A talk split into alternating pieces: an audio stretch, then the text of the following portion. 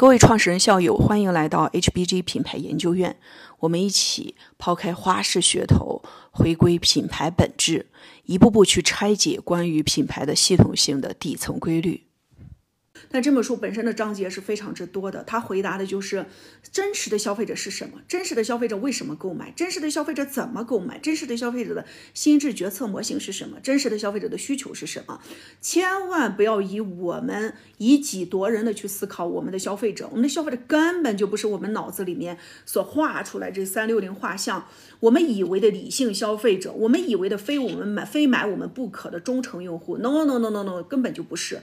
但真实的消费者是什么呢？这本书它其实非常厚，但是它已经算是消费者行为学当中最薄的一本了。我选了一本最薄的给大家来去读。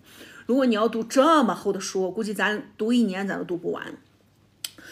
那我们在这本书之后会进入到《宝洁品牌攻略》这本书啊，也在也在这里啊，咱们的呃后天吧，咱们会进行《宝洁品牌攻略》这本书。然后等到呃这两两天时间，我们讲完《宝洁品牌攻略》，我们会讲最后一本书，也就是咱 H B G 品牌研究院自己的品牌大渗透这本《品牌的增长的本质逻辑》的底层逻辑书。那这四本书呢，都是非常非常底层逻辑的啊。好，大叔新年好呀！好，那我们就不唠嗑了，咱们就直截了当开始进行《消费者行为》的这本书。那这本书呢，我不知道大家，嗯、呃，你也别买了，我觉得你买了你也是白买，是吧？你也看不懂，你真的看不懂。因为即便如我在做这本书的研究、基础研究的时候，也是非常之艰难的一件事情啊，我自己也是花了好几遍。当然，目前我还在攻克当中。这本书的厚度大家可以看一下，非常薄。我说薄的时候你不要笑啊、哦，因为这本书已经算是消费者行为学里面最薄的一本书。你知道普通的消费者行为学是三倍这么厚，这还是最薄的一本书。我选了最薄的一本书。对对，永林你对了，你别买了，你买了也看不懂是吧？啊，这个这个书非常难懂。但我选了一本最薄的，同时也是最难懂的书，是为了什么？因为真理就是这样子啊，它就是很难懂啊，是吧？啊，那好，那我们先讲一下为什么我们要学习这本《消费者行为》这本书。因为我们今天做品牌就是做消费者，对吧？嗯、呃，大家无论你是做 B to B 还是 B to C， 你都是消费者嘛，对吧？啊、呃，你所谓经销商、主播、达人，大家一起其实是为消费者提供价值的，所以你的终端消费者是你最重要要去考虑的用户。我们在第一堂课我都跟大家讲过了，用户分为三层，是吧？顾客、消费者以及客户。那无论你现在做的 B to B 还是 B to C， 你最终都是和终端的消费者在打交道，所以消费者是很重要的。那当然我们叫消费者行为学，但其实他研究的不只是消费者，他研究的是顾客、客户。为什么？因为生而为人，脑子都长成一样，大家都是猴子变的，或者是大家都是同样的一个基础的物理构造。所以我们今天叫消费者行为学，其实研究的是用户行为学，并不是一个单纯只是消费者、顾客、消费者、客户都包含在其中。那今天大家如果是做的是生意，你必须是跟消费者打交道的，你不是跟经销商打交道而已。所以回到消费者的身上去理解消费者，这是我们做品牌、做生意、做老板、做创始人的第一要务，也是我们必须要把这盘生意赚起来的一个基础。天下所有不去做用户洞察、不去了解消费者的创始人都是拼概率。当然有天，我们也知道创始人是分为很多很多种类型的，有一些创始人就是希望拼概率，有一些创始人，当然现在这类创始人也越来越少了，至少在 H B G 的品牌增长研究院当中，我发现大家都是非常之专业的，底层逻辑非常之追求的，也不是只是想要去啊、呃、学一些流量技巧或者是渠道的技巧，战术层面上啊，大家都不是特别感兴趣，大家都是去对底层的逻辑感兴趣。这也是为什么我们今天要重新提消费者的行为。好，那我们话不多说就开始了啊。这本书呢呵呵我带大家读，我也有压力啊，真的，我觉得你们这今天听不懂是正常的啊，你多听十遍估计也听不懂啊。因为它太太深、太底层逻辑，又比较学术，但是呢，它又是非常之真相的。呃，那不要着急，因为我们三月份，咱们你们大多数都是老校友嘛，是吧？三月份咱们自己就会进行我们的创始人私教闭门课，叫用户心智和用户洞察体系化，我们会再次讲。当然，我们讲的内容当中，线下嘛，因为大家就对着你讲，是吧？那可能时间也长一些，更丰富一些。会有更多的案例辅助你去理解用户洞察这件事情、用户心智这件事情，所以等到那个时候，大家再去系统的再去翻看这本书，会更有感觉。那当然，我们在讲三月份我们的用户洞察和心智课程的时候，不仅仅是这本书，我们还有一大堆的这种基础研究，以及一大堆的理论实践，所以会一次性会在两天之内啊，一天半之内会传递给大家，因为还有半天要留给我们的嘉宾去分享。好。那么，呃，在开始之前呢，我先回答一下永林的问题啊，就是消费者行为学可以理解为消费者的心理动机偏好吗？还是规律？呃，你可以这样理解，它是研究消费者的购买的行为、消费者的购买的需求、消费者的心智决策模型的基本规律啊。那你这里面提的消费者的心理、消费者的动机、消费者偏好，都属于消费者的一个心智决策模型和需求。和行为当中涵盖的一些措辞，呃，这就是消费者行为学诡异之处，因为它措辞太多了。你如果没有经过专业的训练，呃，系统的研究，你没有把书看完，你没有做过实战，你没有踩过坑，你确实是很容易陷入到一些名词的混淆当中。哎，虽然难吧，但还是带着大家今天在大春节的大年初一，咱们来一起过一下这个最难的课程，最难的书啊。好，那我们先进入到目录的部分。那目录的部分呢，因为大家可以看得到，是吧？呵呵，看得到吗？能看得到吗？啊，目录的部分啊，看得到看不到没关系的，反正都看不懂啊。那我先讲一下啊，这本书呢，它其实分为几个篇章，总共有四个篇章。第一个篇章是导论，假如你买了这本书的话，那你请你看看导论就差不多了，你就放弃吧。那第二篇呢，它会讲的是基于导论，它开始进入到消费模式，消费的模式其实就是消费者的购买行为的讨论。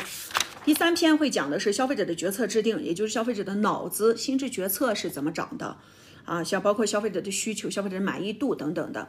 第四个篇章它讲的是市场反应，也就是呃外在的一些市场对于消费者行为、购买行为、心智决策模型等等的一些影响是什么。好，那这四篇，你看它只分为四篇，但是有十三章，对吧？对咱大家来说呢，最难懂的就是前面的这几章，第一篇、第二篇你会非常难懂，哦，当然第四、第四篇、第三篇也很难懂啊，所以我们今天就慢慢来吧，啊，慢慢来，能讲到哪里就哪里。那我先说一下消费者行为学研究的范围是什么，就是人们如何去购买、使用啊商品和服务，这是消费者行为学研究的一个核心问题。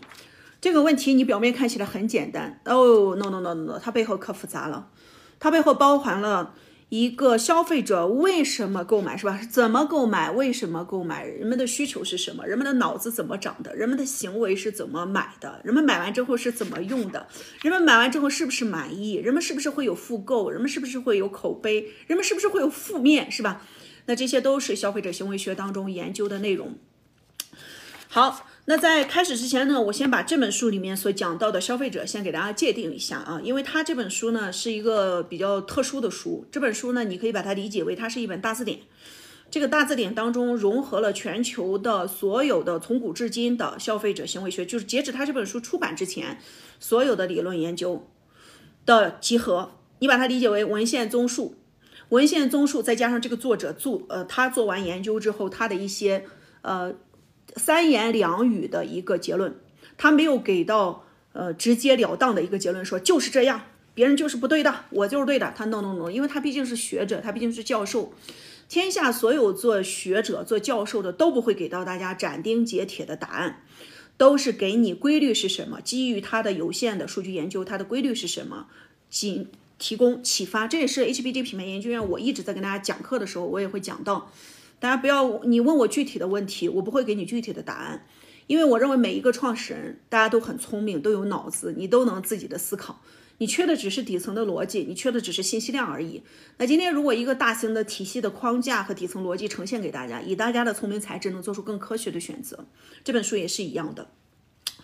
那这本书还有个特殊之处啊，你别看它这么薄，因为它里面集合了所有的理论研究，导致呢它经常两三句话就把一个理论研究搞完了，就说完了，然后你就一脸懵逼，看他两三句话你看不懂，然后你一直在那盯着那两三句话，因为那两三句话看表面看起来是所谓的一个研究的结果，但是你要知道那个研究结果它原文可能是一大篇论文或者是一本书，所以你表面看起这是一本书，实际上它可能一百八十本书，它可能是一百零八将啊。哎，这就是难点呀，这就是难点。所以我现在也很愁，就是这个这个怎么跟大家去分享这本书。那我就先用最机械的方式来跟大家去一章一章的去拆解一下。我们先从导论开始。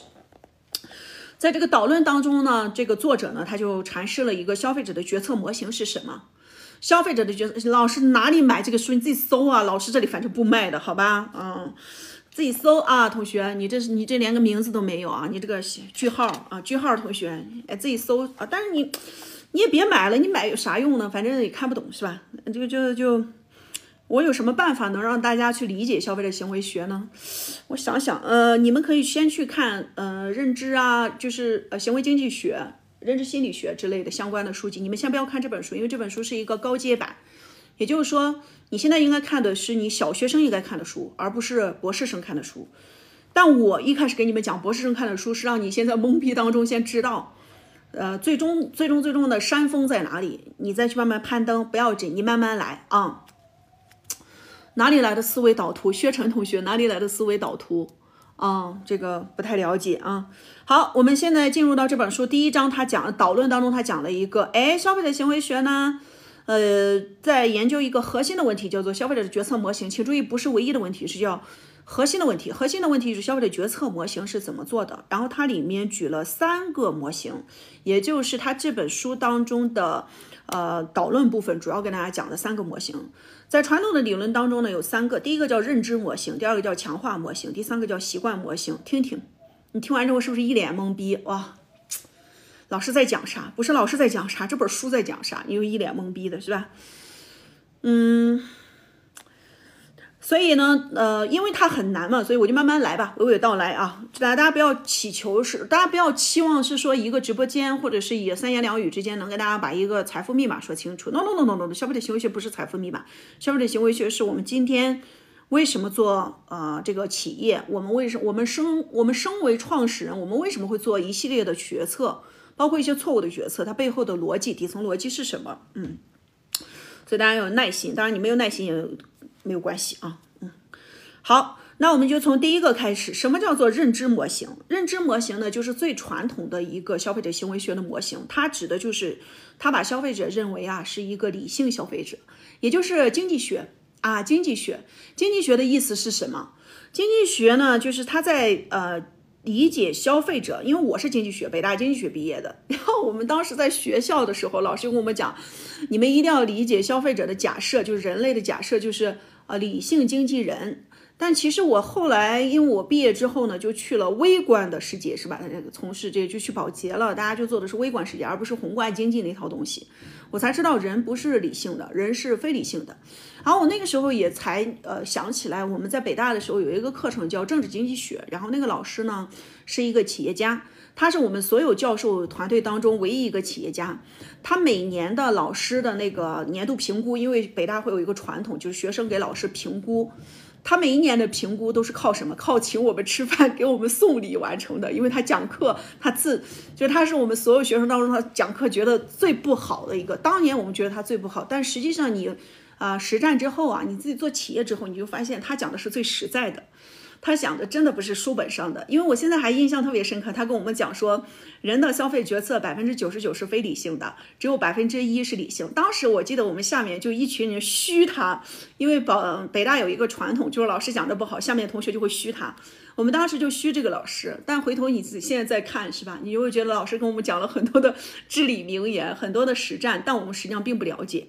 好，那这个呃经纪人假设是属于宏观经济学的研究范畴。但在市场经济当中啊，人当或者说生而为人，人就是非理性的啊。大家如果你做基础研究就知道了。但这个认知模型，它作为传统的消费者行为学，它认为人是理性的，所以人的一个认知模型是从需要、回忆、搜寻、评估、购买、反馈啊。大家有没有看过一个模型叫 A I S A S 啊？然后包括 A I P L 这种，这是国外的咨询公司出的模型啊，它不是学者理论出的啊。咨询公司因为他们需要有很多的模型来去说服甲方，从而赚钱。因为我们不做咨询这套东西，所以我们也是在看人家这个模型是怎么做的。咨询公司做的这些模型当中呢，他把人认为是理性的，这很容易理解，因为他要挣你的钱，他要去做咨询服务，他不去给你去假设人是理性的，他那个咨询服务就做不出来。如果他假设人是非理性，他怎么去卖给你所谓的啊、呃、独特性卖点呀、差异化卖点这一类的，基于消费者是理性假设的一些观念呢？他卖不出去的。所以大家一定要理解，呃，消费者理性还是非理性，它是一个真理的存在，就是人就是非理性，因为人的大脑本身的研究成果就是非理性的啊，这已经证明了。但是人为什么老觉得就是你咨询公司会说人是理性的，包括宏观经济学说人是理性的，因为他不讲人是理性的，他那个研究是做不出来的，报告做不出来，论文是做不出来的。哎，对的对的对的，韦超讲的是对的，就是经纪人的理性是假设。嗯，好，那这个是认知模型。那第二个模型叫做强化模型。强化模型呢，其实就对比认知模型来说，它里面强调的是说，呃，人并不一定是非理性的，人也会受到他的一个行为的强化。呃，比如说你的行为当中，它里面有两个概念，叫做啊、呃、刺激啊、呃、刺激物和惩罚物。人们会根据他的刺激物和惩罚物，从而决定自己的行为，下一步的购买的行为。所以它不完全是一个理性的购买选择。好，那么第三个叫做什么呢？第三个叫做呃习惯模型。习惯模型就是消费者往往会有一个购买的习惯，这个行为往往是由消费者所处的环境当中的特定的这些刺激物所诱发的。好，那我们了解完这三个呃认知模型，这三个这个呃决策模型之后呢，我们就会进入到下一个啊。你看我就讲得很快了啊。呃，下一章呢，其实他就在讲、嗯，下面他就会讲他这本书里面的很多的名词。为什么？因为消费者行为学里面有特别多复杂的名词，每一本书的界定是不一样的，所以你要注意他这本书里面的界定是什么。比如说，他对品牌的界定是分为两类的，一类叫做名录型，一类叫做注册型啊。那么名录型是什么？名录型就是指消费者在短期内可能在购买一个品类当中购买多种品牌啊，比如说大多数的日用品呀、餐厅呀、机票呀。那什么叫做注册型的商品？是指消费者通常在一定时间里面只购买一个品牌，比如说银行的现金账户、牙医等等的。那呃，这个都是它里面的这个书籍当中的名词的界定。你看我现在讲完，大家也是觉得很懵逼，是吧？啊，不要紧，慢慢来，反正讲着讲着你就你就习惯了啊。好，那再往下走呢，就进入到这个呃消费模式了，就是它它第二篇叫消费模式。消费模式其实它整篇都是在讲购买的行为，在这个购买行为当中呢，它核心回答的一个问题就是消费者到底是不是一个忠诚购买。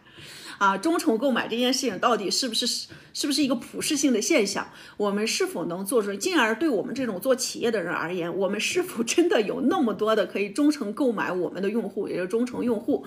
这一点也都是他第二篇章去着重讲过的。大家如果去看过我们啊品牌这个大渗透的时候，你就会发现这本书里面，包括我们的非传统营销当中，其实已经讲过了啊，就是忠诚度啊，包括这个啊复购率啊等等的，它其实并不是。是我们生意增长的，就是你一个大品牌生意增长的核心的驱动要素，还是你的轻度顾客和新顾客。在这本书当中，它也是这样的结论。当然，它这个结论跟品牌大渗透以及非传统营销是一样，它也是基于全球经典的理论研究、大量的数据以及大量上千家的企业实证数据所显示的。